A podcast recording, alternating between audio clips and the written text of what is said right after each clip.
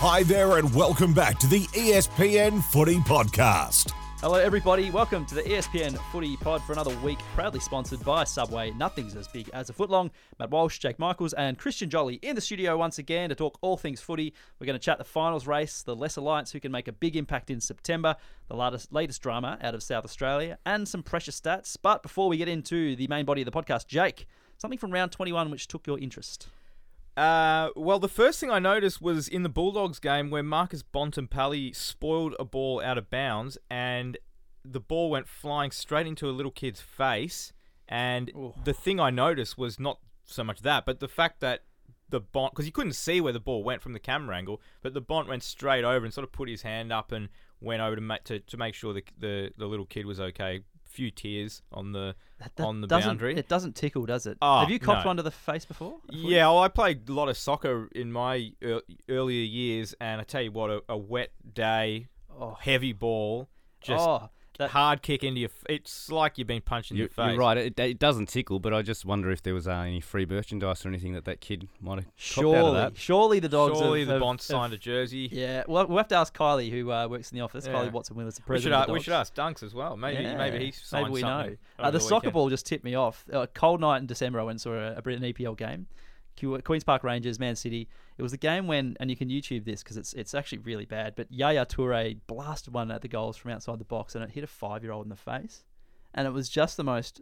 Well, it was harrowing because you're like, firstly, five year olds probably shouldn't cop hits that big.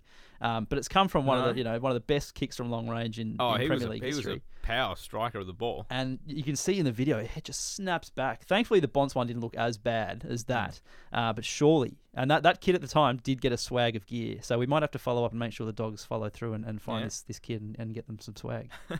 uh, yeah, but, but you said something else, you know? So that was one, that was the f- sort of first thing, but then the actual to to the truest definition of something I noticed. I was watching um the same well same game, yeah. Uh, and it's just straight after half time, and you know when you you're watching, you almost have a deja vu moment watching footy or any sport, and it's like I've seen that image before. And the image for me that that sparked that was seeing Matt Taberner on the bench after half time with the little Fox Fox Sport, Fox Footy graphic of him being subbed out, and I thought I've seen him subbed out numerous times. It's not just once or twice. So I actually I I, I asked Christian. I said, surely Matt Taberner has is the most subbed out player in the in the sub era. Yep, and it was. Uh, I think yeah, you worded. it. You know, I could be way off here, and again, 15, 15 years working in the industry, you do get a lot of stabs in the dark and queries where people are either way off or they nailed it. You nailed it. So in the last two years, he's been subbed off five times, which is the equal most of any Which player. is a lot in not even two full seasons, five times. yeah, so it's a, you know it's about forty two weeks, and he wouldn't have played every game. I haven't looked at how many Yeah. games he's Uh, played, but you have to probably be five out of missing yeah. yeah. He's had a lot of. I feel like he's had a few hamstring injuries and just. I've seen him on the back of the bench with ice on his hamstring so many times. See, Taberner wouldn't have been my first choice, but uh, there are a few names that do sound familiar to me on the list as well. Yeah, when he when Jake sent the email through, I tried to guess who mine was. I couldn't really pick it, but when I saw the equal most, it was Dion Prestia, and Mm. I, I think if there was a multiple choice and Dion Prestia's name in there, Yeah. he would have been one that for me I can you know picture a couple of Hamstring. I calves reckon- last year. And So he had five two. I reckon four soft tissue injuries, and then the obviously the uh, concussion with Tom Stewart a few weeks back. Yeah, that wasn't a good look, was it? No, No. it wasn't. and then yeah, Oh, and then one on. other sub player that sort of stood out. I mean, there's a there's a bunch of guys on three, but another one player on four is Ben McKay, and that was the one that surprised me. I can picture the one earlier this season where he was on fire. I think he took about seven intercept marks in the first half and got subbed out at half time. But yeah, he's had four um, four times he's been subbed off, which again, sort of an important Hmm. important part of North Melbourne's side getting taken off. Well, every time they play Carlton the next week, he tends to get subbed out and miss the next week. Isn't that one of the running jokes? Christian, something you noticed from the weekend? Well, um, yeah, sort of probably more in the wrap up. I was reading a few things, and um, I must admit, I won't, I won't say where I read it, but where I read this uh, piece of information was actually wrong, but it made me look further into it. So what I read was, uh, it was basically results in Victoria, and I think it was worded that Freo is the only team to win more than one game. Any first, the only interstate team this season to win more, more than one game in Victoria, uh, which wasn't quite right because Sydney are two and three as well. But Freo's record in Victoria just has to give them confidence going into the finals. I know to play in a state they might, they might cop a Brisbane or a Sydney and might have to play there. But again, coming to the MCG, you think during finals in Victoria this year, they're five wins, one loss, and one draw. That draw being uh, with Richmond. So Look at the all the Blues are the Pretty only impressive. Team, Blues are the only team to beat them in in Victoria this year. correct, yeah. And The Blues are going to be at on the wrong end of a lot of statistics we feel today. You look at the the other interstate teams. I mean, Sydney's also competing for finals. They're two and three. Brisbane are one and three. Obviously, you know, deep into the finals. Um, I think Adelaide and Port Adelaide were both zero and four. Adelaide were one and three, uh, and GWS were one win and you know four losses or something. So, yeah, Freo sort of one of those teams again that might be predicted to play maybe a Geelong um, at the MCG, which you know. They'd have to come in full of confidence, thinking, "Well, we can, we can do this." Well, they've already knocked off the Cats this year at GMHBA. Arguably a tougher tougher ask as well. Oh, that's interesting. Uh, something I noticed. Uh, obviously, there's a very high profile MRO case which is going to go to the tribunal. Uh, depending on when you listen to this, it's tonight, Tuesday night, because Patrick Cripps has been suspended after his high bump, high contact on uh, Calmarchi, which left the Lion concussed and out of the game. So he's been suspended for two weeks. But something I noticed was in another game, the GWS uh, Essendon game, and big Braydon Preuss uh, coming out of a, a centre contest. Zach Your Merrett man. has the footy and goes to hand pass the ball, hand passes the ball, and Preuss comes through with a high shoulder or an elbow and cops Merrett high, um, and play goes on. Why wasn't that cited by the MRO? No idea. I did know. I did see that as well, um, and I didn't know it wasn't cited at all until you Mm. until you were talking about it earlier. So it was cited. Preuss this year has been cited four times. The preseason, he tackled on Grundy and got suspended. I don't even know if you remember that. But it was- remember that one. Yeah. Uh, in round four, he hit Mundy and got suspended. I remember I that. believe. Yeah. Round 14, uh, he laid a tackle on a dangerous tackle on Tim English and was cited. I don't know Mhm. if he got suspended for that one or not. Uh, and in round 21, he, he hit James Rowbottom in the in the Sydney Derby as well. And uh, he's been done again. So this uh, we, we missed out this time. So that would have been five times. What should have been five times this year that he would have been cited by the MRO. I tell you what, he's really filled the Shane Mumford boots Yeah. at the Giants, hasn't he? bit bit grubby at times. I think. I think he, he needs to to clean up his act a little bit because the things that he is getting cited and suspended for uh, are not in the spirit of looking after your opposition player and, and, and putting the welfare of players first. Mm. So maybe a little advice for Prusy is just to just tone it down a bit because it's getting a bit bit ridiculous. Time to have a spell, I reckon. Well, he, he should have been having a spell, but he's been ticked off for this week. So there you go. Uh, let's get into it. Finals race is heating up, Jake. The Pies are, just keep on winning Oh, it's just week after week. isn't it? Uh, and we're going to have a chat about some interesting little tidbits about them. But uh, once again, another close match. Another, well, it was a thriller on Friday night. And Best as a game res- of the season? there's been a few good ones. The Bombers one, that was pretty good. The Bombers, Bombers Pies.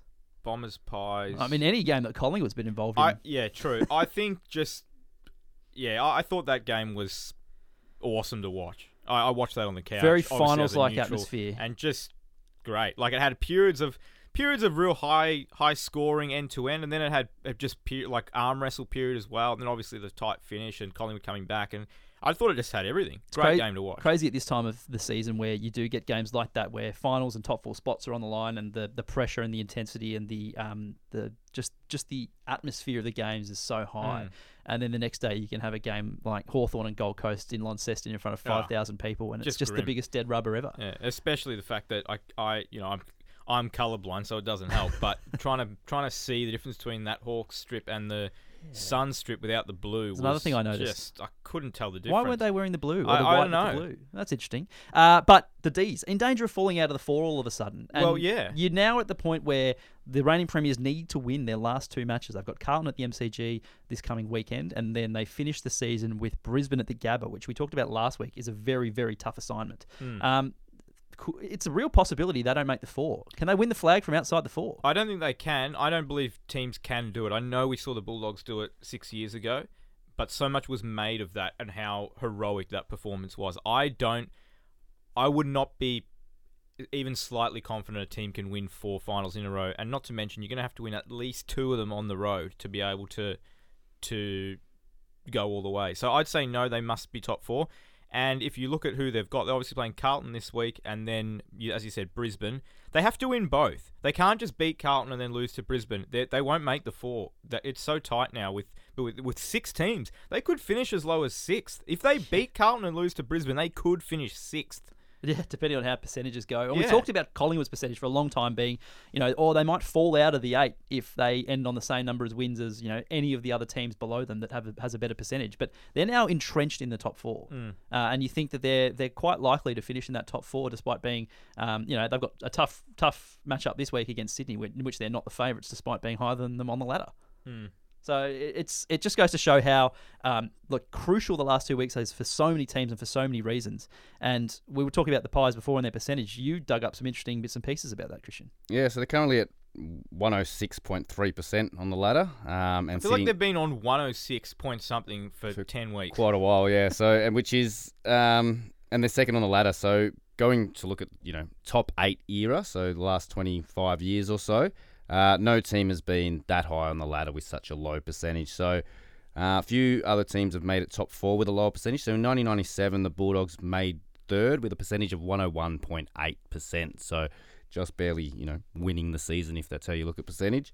Uh, Melbourne in '98 made it with uh, fourth at 102.7, and in 2000 North Melbourne also finished fourth with 106 point, uh, 106.2 percent. So Collingwood the fourth lowest of any top four team, but no teams ever finished higher than third uh, with such a low percentage. And just looking at where those seasons have ended for teams with um, a low percentage finishing in the top four, basically out of the nine or ten teams, there's one team that got knocked out in the semi final, so finished third. So that was Sydney in 98, so basically went out in straight sets.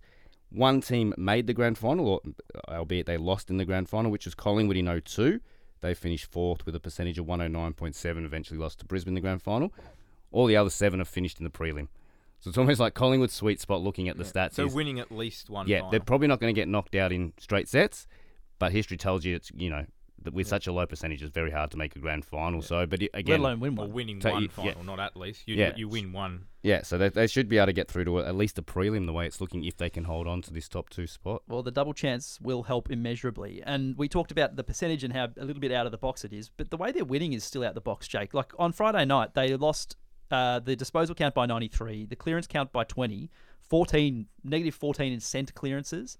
Uh, they were minus 20 in inside 50s. It was a smashing. and, and still managed to do it. And we talk about Melbourne's strength as, a- as a as a clearance team and a uh, a team around the, the contest, but Collingwood's strength is its able its ability, sorry, to run from defence and set up and have players like Nick Daicos who can just pinpoint hand passes or kicks and and, and Pendlebury and all these players that they, they run forward and you look at how they transitioned against the Bombers that that time a couple of weeks ago. That's their strength. And so Melbourne's strength actually almost played into their strength on Friday night, and that's maybe why they've got had the wood on them the last few times they played. And that's what stood out to me looking at the numbers coming into the game was Melbourne were the number one, you know, even in, in recent form, I think they were at least still top three contested ball team, clearance team, go in, win the footy first. Collingwood were 16th, 17th, or 18th in that stat, but top three for pressure. So Collingwood know they're not going to get to the ball first, but they let you get it first, pressure you, turn it over, and then score on the turnover. So with those clearance differentials and contested possession differentials, you, you, you can't plan for that. But I think Collingwood would have went in knowing, okay, we're probably best case scenario we break even in contested possessions with Melbourne, but we're probably going to lose it. So we hmm. really need to be switched on outside, putting the pressure on. I mean, they did that in the first half, but the second half to me. They reversed the game. They started to win forward territory, and Melbourne could not get it out of their back half. So they almost, to, to me, watching Collingwood, they won in two different game styles. They sort of uh, conceded the ball, but was sort of able to put pressure and sort of yeah get you on the turnover. But then, the, the, especially the last quarter, they just dominated territory in the. I know that the inside fifty say different, but in terms of when Collingwood got it forward, there was no way Melbourne was going end to end. Collingwood were either going to score the next goal and go back to the centre, or sort of Melbourne were going to get locked down and bogged down in there. So yeah, the numbers sort of wouldn't have surprised Collingwood because they haven't been a big contested ball team. They've been much better at territory than they were in that game. But again, their pressure and their ability to sort of pounce on the opposition's mistakes is what's making them dangerous. We mentioned a big game, sorry, Jake, this week. Uh, does the streak end against the Swans? Well, I said it ended. uh, It would end on Friday night. I said Melbourne would would win by 35 points, and if you looked at the stat sheet, you probably say they do win by 35, 40 points. So it's just an, you've got to give c- credit to Collingwood's resilience. You know, they don't. People say it all the time. Oh, this team they don't give up. It's like you say that about anyone, but also is it does is it really true? Hmm. The Collingwood's resilience and belief is incredible, And it's infectious. yeah, it is, and it also rubs. And the other team, the opposition, knows it. Hmm. And you can't tell me if they're going to be playing in a semi-final or a prelim with, with the, if this kind of record continues, um, and who's to say it won't? Because I've said it won't three times and I've been wrong every time. If it does continue and a game is sort of you know a single fi- single single figure margin going into the final quarter, you, you, don't think the opposition's fully aware? It's it's really impressive. I, I couldn't have been more wrong about Collingwood at the start of the year, but I'm glad they're having a great year. They've been a great team to watch, and some of the transition, bold, brave ball use. I, Darcy Moore, I reckon he had three or four kicks, Straight up the middle. just 50 meter bullets up the middle, which opened the whole ground up, and all of Melbourne's mids were they were either just in front of the ball or just behind the ball, and it just uh, they were just exposed instantly, and kind they were able to transition. There, there would have been four or five times they took the ball from a kick in or the back pocket inside forward 50 in about 12 seconds. Really impressive. Um, but yeah, you still then I know they won and I know there are impressive signs, but you still look at I look at the stat sheet and all the things that we say, and it's like if this is the NBA and this is a best of seven series, do Melbourne really win this four one? Like are Melbourne that much better? They just that was such an out of the box game. I, I don't know the answer to that. Mm. Yeah, it is interesting, but the Pies are now guaranteed to play in September. So are the Cats, so are the Swans, so are the Lions, uh, so are the D's, and the Dockers have now also sewn up a spot. Uh, but there is a couple of spots still up for grabs. The Tigers are currently in one of those spots, and the Blues are currently in one of those spots. And we've been, we talked about the Blues last week, Jake, and you got a bit of a grin on your face, but things aren't looking too good for Carlton. It's not a happy grin. Um, no, it's probably not a happy grin. And the likely team that we think will probably aim to take that spot with a couple of big wins uh, in the next couple of weeks is the Bulldogs. Yeah, well, the Bulldogs really could have put Carlton's season to bed if they'd been able to beat Freo, even though they would have still been behind. But with two very winnable games with Carlton, with two very tough games, you would say that it was going to be almost impossible for the Blues to hold on. The door's open though with that loss to Freo, so the Bulldogs have to win both. Uh, just trying to think of And they by got. They enough got as well. Hawks and the Giants. Yes. So they'll be they'll be significant favourites in both those games, um, and the Blues obviously, as we've said a couple of times, Melbourne and Collingwood, Yes. which the Blues will be outsiders in both, particularly especially if Paddy Cripps isn't playing. Um, it's going to come down to the why because the percentage is at the moment at Carlton a couple of percent more, but obviously if if the Bulldogs are winning games and Carlton are losing, then that's going to flip. So they're going to end up having a better percentage if they win both and Carlton lose both. And it they the Blues having been there since day two of the season in the top eight, beating beating the Tigers in on the on the Thursday night. Second Thursday game. night, which was after the Wednesday night opener. Remember Yeah, that? That yeah. was weird, wasn't it? Yeah. That Just was a good of game too. Bit of a throwback. Swings yeah. roundabouts. Um, the Blues could fall out on the last day. Well, the, the, so there are four sides that are vying for the two spots. There's there's Carlton, there's uh, Richmond, there's St Kilda, and there's the Western Bulldogs. Are any of these teams going to be able to make an impact if they make it, Christian? Yeah, again, I think of those four teams, numbers and the way sort of they've performed against other top eight teams this year, Richmond's probably the only one that sort of stands out to me that could probably, you know, win a final, if not two. Um, you know, I think they'd be they'd be outsiders in probably any of the finals they play, but there's sort of a chance. So again, looking at the four teams versus top eight um, this year, so. I mean, Richmond are only three, four, and one, so three wins, four losses, and a draw, obviously against Freo, but a percentage of ninety nine percent in those in those games against top eight, so almost breaking even.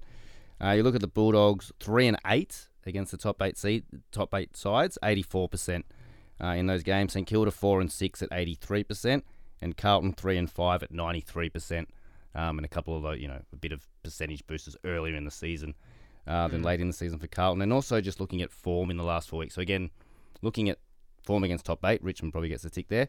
Form the last four weeks. I mean, just looking at the way teams are playing, Bulldogs have dropped down for tenth for points for, 12th for points against. They've, uh, you know, fifteenth at sort of stopping the opposition from scoring once they get the ball. Um, they're seventeenth for stopping the ball from, you know, moving from end to end. So their defense is really broken down. Um, St Kilda's defense has been really good. They've been the hardest team to score against, but 15th for points for across the last four weeks. So you know, can't score. Not Um, great to watch the Saints, to be Yeah, fair. seeing Carlton sort of their scoring has totally dried up. They're 16th for points for in the last four weeks, 16th for scoring once inside 50, and Mm. the worst thing is 16th for inside 50 differential. So the terri they're, they're not even winning Awful. territory and can't score once in there. Reads like a bottom six team. Whereas if you look at Richmond again, they're sort of, um, yeah, sort of sixth for points for, oh sorry, ninth for points for, sixth for points against. They're not killing it, but again, better numbers than the other three teams. And again, a, a big part of their game is turnovers. They're third Mm. from points from turnovers the last four weeks. So what they want to be their strength has been their strength the last four weeks. I think they're starting to get themselves into gear. Whereas you sort of run your eye over, especially Bulldogs and Carlton, the numbers have probably gone backwards to where they were earlier in the season. Yeah, I, I think it's clearly the Tigers of the, those four. The Tigers are the one that um, can have the most impact in finals, and the team that would concern the opposition. But as as you kind of alluded to, if they were to finish eighth, seventh or eighth, which is what they would finish the Tigers, they would be playing Could play they- Melbourne at the G. They, yeah, yeah, that's exactly right. They could play Melbourne at the G, and Melbourne would be favoured in that game. But would you be surprised if Richmond beat them? no. Probably not. And I know we're getting way ahead of ourselves, and Melbourne could go out and win the next two and Is the finish season. second. And but is it's just these sliding door moments, like you know we spoke about with Jack Silvagni being dropped against the Crows, and then the Blues lose a game that they should have won, or you'd expect them to win nine times out of ten, and that could cost them the season. Little things that just have these domino and follow-on effects, and yeah, it's like couldn't from the starting the season ten and zero or eleven zero whatever they were to could they go out first week of finals? It's on the board at the moment. Yeah, there's some strange bingo cards that are being looked at very closely with some check marks uh, just with the pen hovering. A bit of a tenuous link, but you talk about sliding doors and the little moments which can have a big impact. We were talking in the office earlier before we started recording this podcast about the players, the lesser lights, those that you might not immediately think could, but those that possibly could have a really big impact in finals. Those sort of X factor players that can have, you know, an explosive 10 minutes, some clutch plays, a scruff of the neck moment, or a purple patch kind of similar to and the, the example I used was Stewie Dew in that 2008 grand final, Jake, where he just tore the game apart in about sort of 15 minutes. Someone you might not have expected to, to be the X Factor player, but who could do it for each team But in the X, finals. X Factor's always been one of these buzzword terms that I've never fully grasped. I don't understand what it means. So, Okay. what's your idea of an X Factor? What What do you mean by X Factor? not not your meat and potatoes like Clayton Oliver getting 35 and, and 10 clearances. If It's Clayton more, Oliver is meat and potato. Clayton Oliver has got to be like a what? A, what's the marbling score? Like a Wagyu Wagyu, A- A nine or something? Yeah.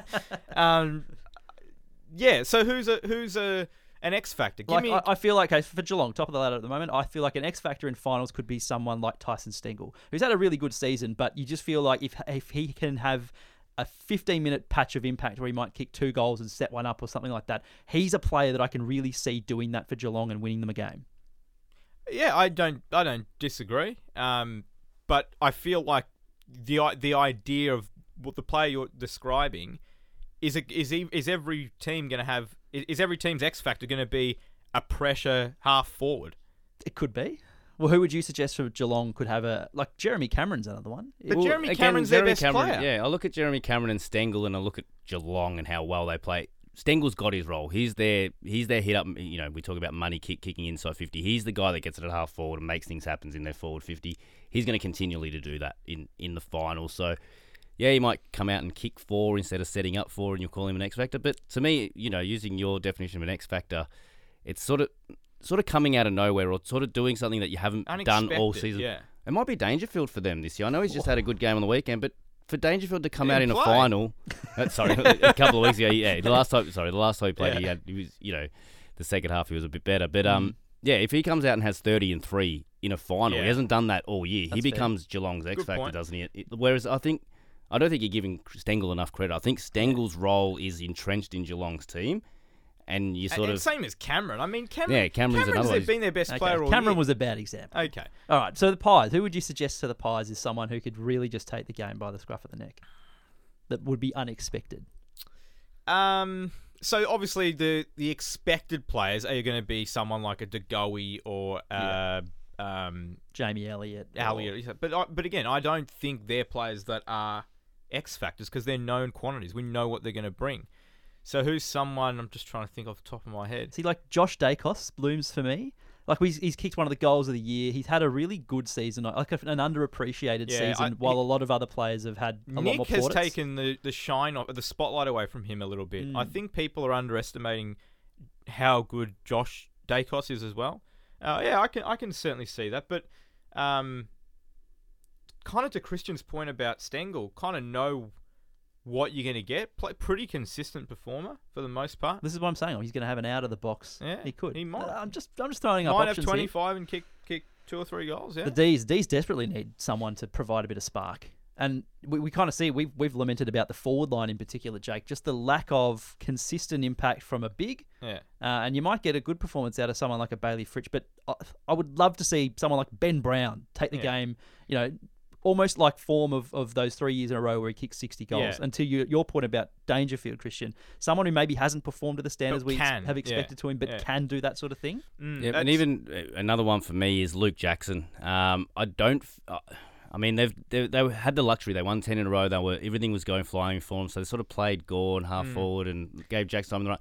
Gawn is the best ruckman in the competition. Give him ruck time in the finals. I think. Yeah. So if Gawn's playing so much time in the ruck, if Jackson can actually play as a seventy percent forward and start clunking some marks inside fifty, which again he hasn't Yeah. done consistently all year, Mm. again, I'm, I'm looking more for him. Brown, you know, I, I, don't know if Tom McDonald will be back. Weideman can't get a kick when he's in that team. Fritsch will kick you two or three. But if Luke Jackson pops up with a three or four goal performance and, yeah. starts clunking some marks, and again, I- I see Luke Jackson as a forward being the X factor. I don't think you'll have, even if he has a, a 25 touch game in the ruck, I don't think he's changing too much from what you get from Gawn. Mm-hmm. But putting him up forward and getting four sort of contested marks from him. With him, that said, though, who was the player that turned the grand final? He was the player that, that in my opinion, turned the grand final when he start when he started rucking more in that third quarter. When they went on their run and they were just the ball was pinging out of the center. Has the ability to X factor. Yeah, he does. I was, but before you, before you, that nomination, I was about to say, is it possible to have an X factor that plays on the defensive half of the field? Oh, of course, yeah. Well, who? takes you know six intercept marks. Tom Stewart comes back into the. Uh, we were Tom talking about Stewart. him and how can we, he's Can we? Tom Sam St- De Koning. Nah, not that's not X factor. He's just a he's just a, def- a good defender that you know You're, what you're you're, talking get. about defenders like I talk about midfielders sometimes. Meat and potatoes. Uh, the Swans. Your your your favourite club at the moment, Jake. the Swans. See, I've been so impressed with Chad Warner, but I feel like he's another known quantity that we know we're going to It get. has become a known Is quantity he this an X season. factor? Probably not. Um, Nick Blakey, you said before. Nick Blakey. Yeah, I was trying to think who I, my, my nomination was. Yeah, Blakey. Speaking of players that play on the defensive side of the ball, but it's not f- so much for interceptability. It's the drive he provides off half back, um, and almost a fearless approach the way he plays. Play on at all costs. Very sometimes Collingwood style to him. he- Yeah. in, in terms of his decision making and A little bit because you know some of the other players, you know, like a Jake Lloyd is more of a you know kick, short mark, uh, short kick mark sort of type of player, whereas Blakey's really a break the lines player. Um, and they do have players like that through the midfield as well, but I think he do, does it off half back and really gets the ball rolling. And you get the ball into that forward line with Buddy and Papley and Heaney and, and Hayward and some of these guys faster, gives them um, gives them more opportunity. Sam Reid. Yeah, I had Sam Reid as probably one of mine, but again, I was trying to. Again, another forward, so it's like, is it always going to be a key forward that I'm leaning into? So yeah, Sam Reid They're the money men. Yeah, well, the def- Sam Reid definitely crossed my mind, and he again, yeah, he's, he offers something totally different to Buddy, Heaney, and Papley in terms of the, the pack marks he takes. You know, you, you know the other three are going to sort of give you a couple of goals and be your star forwards, but if Reid can step up and hmm. have one, but another one that sort of plays similar role to Blakey. If, if Nick Blakey gets shut down, I think seeing Justin McInerney take on that attacking role off half back. I know he plays a little bit more wing, but.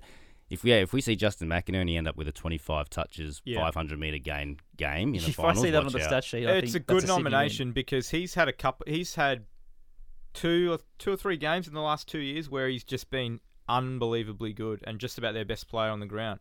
Capable, Yeah, but I've, I've, I've made the comment a few times. He just doesn't seem like a four quarter player to me. No, yeah. great tools and really, really good highlights. And a good play, you'd pick him every week, but I've never seen him, yeah, produce sort of four quarters of consistent footy in a game.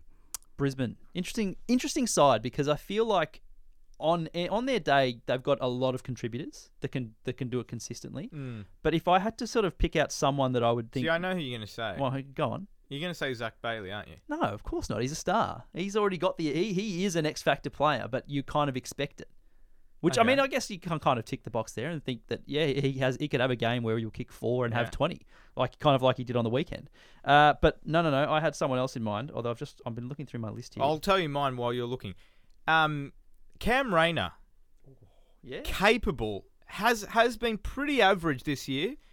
capable of turning a game with a real dominant performance. And similar to McInerney, not going to have a dominant game, but capable of having a quarter where he kicks three. He's done it before.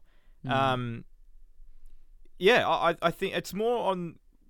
It's more probably to that point on the Dangerfield example. We know they can do it, but they don't do it every week now. Um, so that's why you know Lachie Neale's not an X factor. You know he's going to have. But that's why I find Brisbane really, really hard. I think that's been their strength for almost the last two years. Is their they're full of X factors. I mean, they don't rely on Daniher to kick it because if Daniher doesn't, Hipwood might, and then Cameron might, but then Zach Bailey gets down. Yeah. We've seen Rayner kick four in a game. It's almost like they don't.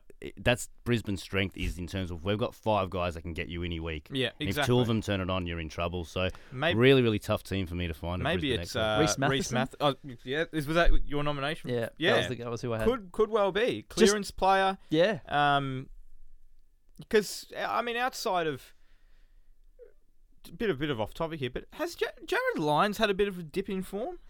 Uh, I no, actually, I don't. Again, he's probably one of those ones that just hasn't gotten better. But I don't think he's been like Hasn't Jared been Berry's bad, had a has a dip in form, whereas Jarrod Lyons has been pretty consistent. I just yeah. I, I was thinking about that on the weekend, but he kept popping up, Yeah, which is kind of his game, isn't it? yeah, I, pops but I think um, I think yeah, I, I don't know. You'd have to ask Brisbane supporters what they think, but there's a few of them in the office here. But is is Mathieson in the best twenty two or best twenty three for the Lions? I think uh, as long as Mitch Robinson's in the best 22, I think Rhys Mathieson is. I think that's kind of the the the level. But like, can of they like both be in the best cuttable twenty three? background. Oh, they have been the last few weeks. Yeah, I I've know, got- yeah, but I've got Mathieson on so much of a different level to Robinson in terms of Mathieson's going to get you. I- 15, I agree, 20. He, yes. He's at the whereas Robinson's like, yeah, I get what he brings when he's up and about, but He can also he's be a bit of a liability at and times. he's and he's on a wing, so he's probably, you know, going up against a really, def- you know, we talk about underrated wingers and his opponent actually getting up and getting back around the ground, getting 15, 20 touches. You see Mitch Robinson a lot of time finish with six, seven disposals in a game. Rhys Mathieson, to me, I was, you know, I think we sort of touched on him earlier in the year. In, I think we spoke about guys that were just getting fat numbers in the VFL that just clearly were, you know, ready to go if they were called upon. I, I sort of touched on Rhys Mathieson, but said he's probably a bit older than some of the other guys we're going to talk about. But I was looking at him saying, team's got to trade for Rhys. It, other teams need a Rhys Mathieson, Yeah. and he was not getting utilised at Brisbane. Even the way he's been playing in the last three or four weeks, I don't know if he will be a walk-in starter for Brisbane's best 22 next year. So I'd be still trying to get Uh, absolutely, Mathieson. he's a he is. Um, who was a Collingwood player a couple of years? Brayden Sier. Yes. He was one that it was. I think people were getting a little excited about. Similar type player, inside player. He he was getting twenty disposals and about seven eight clearances a game. I mean, tell you what, the Blues would love to have him this weekend if if Cripps and Hewett and Kennedy all aren't playing. Yeah, fair enough. Uh, the Dockers. Few nominations you could have here, and again, it's a very similar to a, a Melbourne side where they don't have consistent outputs from big forwards. We, we lament it all the time, and then Rory Lobb can have a, a game out of the box where he kicks four from Four outside goals from 50 outside fifty. on tight uh, angles. Some of the best unbelievable. sharpshooting I think I've seen for a long time. Didn't look like missing. No, he didn't. Uh, until later in the game, and he missed a couple. But uh, the the a player that you can see for Freo just sort of standing up in the big moments who you might not expect. Uh, I don't know if he will stand up in the big moments, but a guy that's got some very, very good tools on him and looks, you know, a, a complete player already. Nathan O'Driscoll. It's a, it's, it's a bit of a left field one. I know he hasn't done a lot, but he again seen him kick some goals from Knows outside where the goals 50. are. Seen, also seen saw him lay some also big saw him uh, kick that one in, out on the full from like two meters out. You see that? yeah, that's a shot. But again, he just seems to be that type of player that, again, he's, he's a mature age recruit. So he's, you know, he's only played five or six games, but he's not a young kid that's sort of going to get overawed by the occasion. I just think that, yeah, he could be the type of Freo player to kick two or three very important goals in a final. I'll go a different route. I'm going to go with James Aish. I've been critical of Aish over the journey, but we've seen twice now he's been given only twice. This is the thing I find staggering. We saw Finn Maginness do a, a wonderful job on on Miller on the weekend. But he may may not play that kind of role. Well, obviously it's season's ending, but who knows when he'll play that role again? James Aish has his two best games this year have been the two games he he stopped Clayton Oliver, arguably the best midfielder in the league at the moment. At the moment, he's he should be doing this every week, and if he can do that each week, and who knows if they play Melbourne again, I'm sure that they'll do they'll uh, employ the same strategy. But he should be doing it to whoever they play, the best, the opposition's best midfielder. That, and if he can if he can do the similar job as he did, as he's done with Oliver, how's that not X factor? That's a potential to swing a game, as it was done both times. Yeah, absolutely. Uh, moving on. we'll- one, they won one, lost one, but he whip- was still he still did his job both times. let's whip through the next few teams because we're not even sure if they're all going to be making finals. The Blues. Pass. I don't know. Jack Silvagni uh, is a bit bit of bit has a bit of X factor. Like I I think Carlton's a better team. And talking speaking as a fan, I think we're a better team when Silvagni's in the side. And I like he's got good good goal sense. He's smarter in the forward fifty. Takes a good overhead mark. Yeah, Tackles, da- competes. yeah. I think he has the ability to, you know, probably. he'd relish a I- final. I, think an X factor. My definition of an X factor is someone that. This probably goes against the Dangerfield thing, but not in your best seven or eight players that can sort of have an out of the box moment. That's what I mean. I don't think Dangerfield has been close to Geelong's best seven or eight players this year, which is why it's only, it's only a 2022 thing for Dangerfield, my X factor, because he hasn't he Yeah. hasn't been so good. But He's um, battling injuries as well. quick one for Carlton again, opposite end of the field. than what we've been talking. Mitch McGovern, probably one for me Ooh, that like could that. could have a big intercept mark game that could ch- Mm. Could. game. Uh, the Tigers. I think Noah Cumberland's a pretty obvious one given his form as well. But like he's a guy that doesn't need a lot of opportunities to get. See, I'm glad you didn't say Bolton there because everyone's just everyone's going with the same type of players. You know, I feel like it's Bolton, that I Zach think Bailey. we've got a pretty it's- wide range of players Ah, in the they- discussion today. They do, yeah. Um, Any thoughts? just thinking Tigers. Um, Do do do do do do do. is it Dusty? is it Dusty? You've just talked about like their best. I seven. know, but he hasn't played, and who knows? Is he coming back? We don't know. He's just been a bit of a.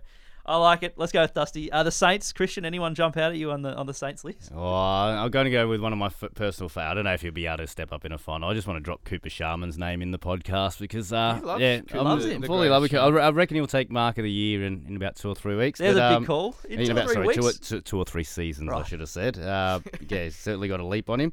Yeah. Um, I don't know. Like again, I was, I was at the thing of Dan Hannebery. Why are they persisting with him late in the year? Thought they could have went another way, but he has really impressed me the last two. He's converted me. I, I didn't think he should be playing. He's now clearly.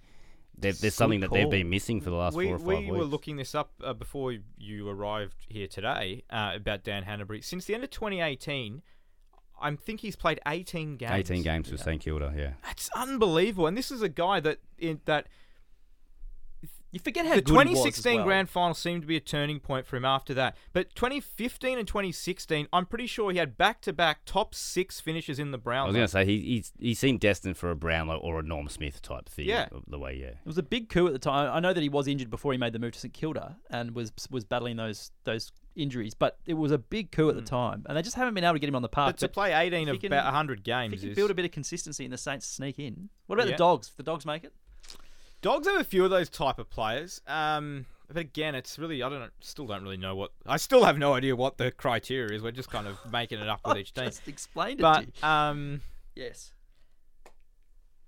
is it our man Dunks? I, I was thinking Dunks. Nah, he's, in their, he's in their best seven or eight. Yeah, we're, we're disrespecting him. True. actually. I just That's a keep good cha- point. I just keep picking and choosing the way I want to do this. Um, what about? Well, we What- saw a big bag from Cody Weightman earlier in the year, and just hasn't hasn't been consistently Been excellent. inconsistent, I could, yeah. I could see him being an X factor. It's sort of faded out a bit since the AFL changed the uh, high contact rule. All right, that's our cue to move on. The National Curriculum Football Podcast has a new home at ESPN, to be found wherever you get your pods from. To mark the occasion, they asked us to make an ad around 15 seconds, but we're going to go an hour and a half. Laugh. Staff. Half. See you soon, guys. Oh, Ante, you're a sod.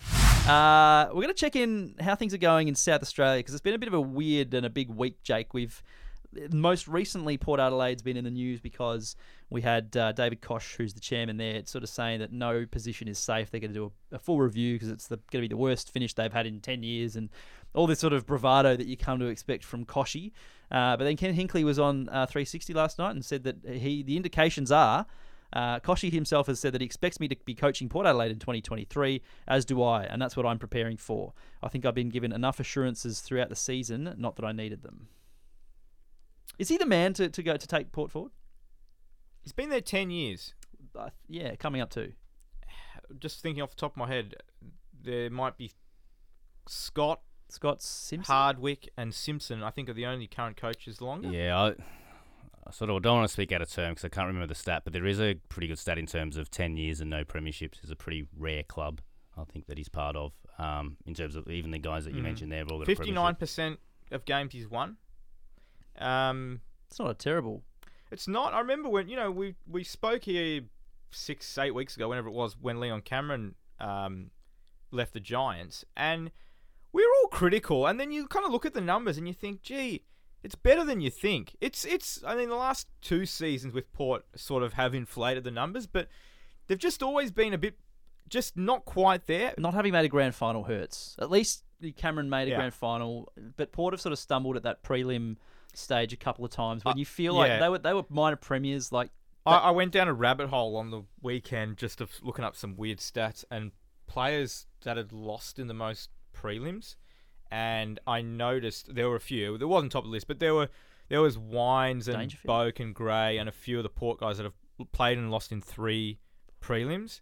Never made a grand final as well as you said. So they just haven't quite been able to get there. They've been they've been kind of like a Geelong of the last of the last sort of period where they've been good and, and but just not quite there. But Geelong, we always feel like well they are a chance of winning at Port for many years. Probably even the last couple of years, don't know if we actually believe they could go all the way. Yet this year was the year people many people were predicting they would go all the way, and it's been their worst one. And uh, look, can we put it all down to Hinkley? Because I've, I've been looking at their list and I'm thinking, who's taken big strides forward for them this season? Who's improved? There's only two players. Well, yeah, we only came up with, with two. There's two ticks this year for Port from a like player individual player point of view, and it's Todd Marshall, who's become a force in the forward line. Obviously, always a, was always a fantastic set shot for goal, maybe the best in the league at the moment. The stats will say.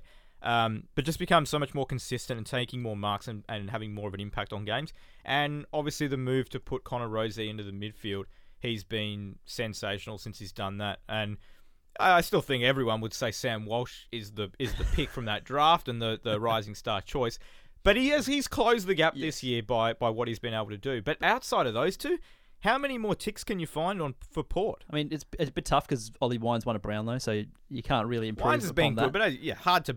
Boak getting older has had a good few weeks and then had a few down weeks. Robbie Gray, his output hasn't been as high. But we've Stevie got to Motlop, expect that from Charlie these kind of Dixon's guys. been injured and, and hasn't Yeah. had opportunity, and but hasn't really set the world on fire since he's come back. Uh, we talked a lot about Willem Drew last year. Probably hasn't maybe taken the next step that we had Mm. George expected. Yardies as well. Aliir Aliir as, as a big recruit, sort Yeah. of, to Yeah, sort of yeah. really sort of make an impact on across the Dersman's back been in line. the I mean, sandful. another one I give a tick to is Jeremy Finlayson, yeah, I but was a weird say one. Finlayson. But Second half Slow of the year. start, Second half start. And again, but it, it's been out of position. It's not where Port would Mm. have wanted him to get a tick. So he's been great for him, but that's not what they they didn't plan for him to be there. But is this on Ken? Again, I'm. I really, really hate talking coaches and co- people ending their jobs and things. I go back to ten years, Yeah. no grand finals. It's a Okay. very, very long time. Football cyclical. We know that you know if you're up the top of the ladder for so long, you don't get the lower draft picks, and your age, your, your list profile gets a bit older, and you've got to sort of reset, or you know, um, you know, people you call it all different things, refresh your list, and you know, it's hard to stay up there for a long time. So it is. It's it's in terms of a a club uh, that's only probably been around for 30 years. 10 years is a long time in its history to sort of, again, they've shown they've probably had the talent, um, but probably just haven't been good enough to get to the yeah the final day. Does our man Josh Dunkley make that side a better team? Oh, I think he makes every side a better team. He's a very Yet good to sign for the Dogs. Very tight-lipped about it all as well. He is. Dunks. Um, few few SA rumours floating around. Um, hopefully we get the heads up on it when before it happens. Um, oh, he of course he ma- as I said he makes every any side better. But does he does he put them? Does he take them from eleventh or wherever they're going to finish this year to winning a flag next year? No, no player does. Um, But again, we talk about. Uh, I think we, we're going to talk about George Hewett at Carlton and how much they're missing. It's it's the flow-on effect of Mm. with Dunkley coming in, it makes Wines' job a little bit different, maybe a little bit easier, and it makes Boak probably Yeah. be able to get. I a would bit like more to the see Dunkley so- play permanent midfield. I think he's done Whichever club he plays at. whichever club he plays for. I think he's done a, a really admirable admirable job playing um, in the forward line at periods throughout the year, and I I like the fact that Luke Beveridge does spin the magnets, so to speak, and try different things. Does he? Sometimes he persists with things and does things a little bit weird, like Treloar playing as a defender. I just just sometimes I don't agree with him. But you, he you does can't, you try can't accuse him of not having a plan Yeah, B. exactly. He does. He's prepared to give things a go. But I think Dunkley, um, Bont obviously had a bit of a slow start to the year. Was I think he was carrying something, playing a bit more forward. But Bont and Pally is their best midfielder, and then and then you know Macrae and Dunkley and Liberatore, Smith. They've got a lot of players, but I, I would make the case that Dunkley is the next guy. Uh, whether he stays or not, I think he should be playing more midfield. He's such a good, um, does everything well Mm, good pressure player, great tackler, smothers, prepared to put his body on the Excellent line, meat and potatoes. and is capable of winning 30 disposals. uh, across town, Adelaide, more fallout from the camp after the Gee, I tell you, if we'd done the pod, final. if we did this podcast four days ago, it would have been top story. Instead, it's what is it? The Oh, eighth thing we've spoken about. Yeah, we're getting there. Uh, look, but it's the issue that won't go away, and it's. I, I was just thinking back about the whole timeline, Jake. I cannot think of a club that's had a worse five years, and there are some contenders there. I mean, Collingwood obviously have turned things around, but like they had some really poor off seasons and some list management decisions. Well, worst five years from where they were. from where they were. Yeah. They were a team that were kicking 120 points a game in 2016 and 17. Made the grand final. Were pretty They were- favourites. they were $1.62 to win that grand final. Uh, I I haven't remember. looked at crowds either, but there would have been 50,000 just banked Packing into them out. Adelaide Oval every week. and uh, like you know, you'd have Remember Jenkins kicking forward line? for yeah, Tex, Taylor, Jenkins, Lynch, Walker, Lynch, Cameron, Betts. Betts. They were kicking 120 every week. They were so they were so dynamic. The midfield, you know, this is back when when Crouch brothers were there. the there. Crouch brothers were there, and there was no criticism. And Sloane and Laird was playing at half back. Laird wasn't playing in the midfield. They Back were in the good old days. the good old days. And then, as you say, that camp that camp uh, at the start of 2018. I, I am flummoxed that it is still being revealed, and obviously Eddie Betts' book. I haven't read it yet. Uh, I do plan to get to it. I do go, plan to go and buy it this week. Uh, but we've obviously seen the snippets of it that have been in, in many articles. Uh, It, it just flummoxes me that the club thinks that it could have covered this up, and the AFL could have covered this up to the extent that it thought it had, uh, and not expect more details to come out. And some of the details have been horrendous. It's Um, just disrespectful to Indigenous Australians, families. you know, pathetic. uh, yeah. Again, going even uh, like you know the award that Sam McClure had to hand back and Yeah. the apology that the age wrote. It was just to s- to see now what the AFL and you know the Crows and the Players Association should have known that Yeah. Sam McClure knew was just disgraceful. gross It's- mishandling from a lot of people at Adelaide and at the AFL, I think. Yeah. And uh, no, no wonder there are calls for play, uh, for people like Mark Ricciuto, who's one of the chairmen there, to to kind of step down. But even he can't really read the writing on the wall that maybe it's time to have some fresh influence at that club. Mm. Uh, and he's really steadfast in wanting to continue to be a part of that club. And you know.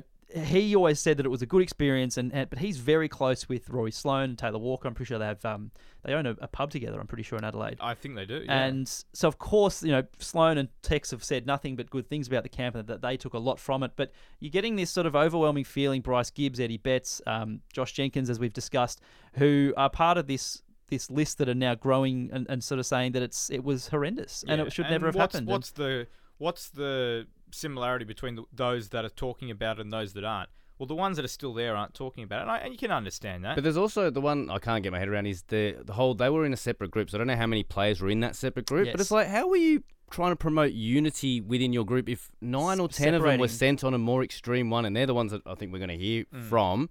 Because maybe Walker and Sloane were on a completely different camp, yet you're sort of saying we did this to bring the club together. Then why weren't they all yeah, it's the same place? I actually don't like reading about it. It's, No, it's, it's- it's- one of those things I yeah. just I need to read it, but I don't want to read it, and it's it's sad, it's pathetic, it's embarrassing from a professional uh, sporting team at the as we said who were favourites going into that grand final, and before the season had started, they were. Richmond might have been flag favourites at the start of 2018, but they would have been second or third. So it wasn't like, oh my god, we, you know, that was Adelaide's shot. They're gonna, they're never gonna have another go and it all unraveled after that and it's just been an exodus of players. And i was just trying to think. So that was 2018 so four years ago four and a half years ago now and trying to think okay who's still on the list? Who's still there? I had a i mean rough count. I didn't look at the full list but i could only really look, find about eight or nine players. In the best 22. Well, list? overall, yeah. like overall. I think it was. It's just been a real eye opener, and you can now look and, and to clubs who have PR managers and, and people high up that might listen to this podcast. we'll see.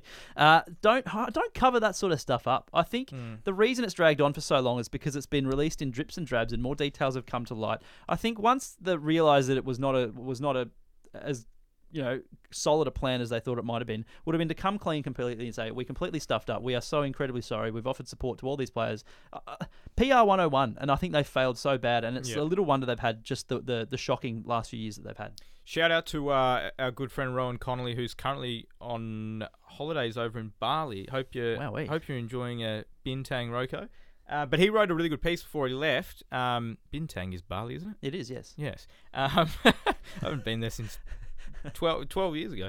Um, he wrote a great piece on it and just talking about that sort of culture and how that, that sort of toxic masculinity still exists in football and how We're kind beyond of it. gross and sickening it is in We're this day it. and age. And it is. I agree 100%. I've always, footy's my favourite sport, but I hate a lot of the footy culture around it. Uh, uh, the, that sort of old school mentality, which is just pathetic. It's just lame. It's I- I- unnecessary. N- Exactly. It just need to move on. So if you if you're after a read, um, really interesting, nice insights. Yeah, give it a give it a look on, on the website. Espn.com.au forward slash AFL is where you'll find that. Those that have listened to the pod for a while, many years, uh, will know that we love pressure and all things pressure stats on this podcast.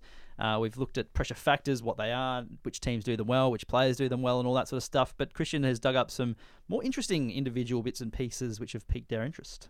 Yeah, again, this is um, probably you can, you can read about this again. Another article will be written by Jared Barker uh, for the Oh, deep plug, dive this plug, week. plug. So of good man. yeah, so I just sort of uh, don't want to steal all of his thunder, but yeah, some looking at pressure. We know what pressure is, and we see Fox put up the pressure factor, um, which is probably the most But visual. do we know what it means? Because Well- we see a number and it's like, well, We should actually do a very, You very know, quick well, refresher for those that very- oh, haven't it's listened to the podcast. 216. That's very, off the charts. Very quick Well, refresher without without going into values and things like that. But yeah, it's basically we measure how much pressure each disposal is under. So when you dispose of the ball, were you being tackled? Were you being corralled, chased, closed, different things, and when, then we so we look at your disposal, how much pressure you're under, and who was applying that pressure. So again, we're with Jared um, in the deep dive article, we looked at the pressure players. So sort of who's putting pressure on. Um, how much value is that pressure worth? So obviously, if you put on 20 pressure acts, but they're all closing acts, and another guy puts on 10 pressure acts that have that are all physical tackles, they might end up with more pressure points, even though they've had less pressure acts. So there's always because the the the the, domina- the denominations are physical pressure, as in like tackling and bumping and all that yep. sort of stuff. So yep, hands on the ball is about 3.75. So again, we use that as 375 points you would get for a physical pressure act. That's based that- on making it 3.75 times harder for the disposal to be So the highest the number can ever be is 375. if Yes. everything is tackling. Right. So a 200 pressure rating, which we see sometimes, is pretty good. Yeah, and that's what the teams just again once you we did it for 2010, we did it for a full season. 10, 2010, 11, 12 differential was a very big number. It didn't matter what your pressure was as long as it was higher than your opposition because if you play a high pressure game, you invite a high pressure game. But if you can put on a high pressure game and then break the ball into space, teams were looking at that number.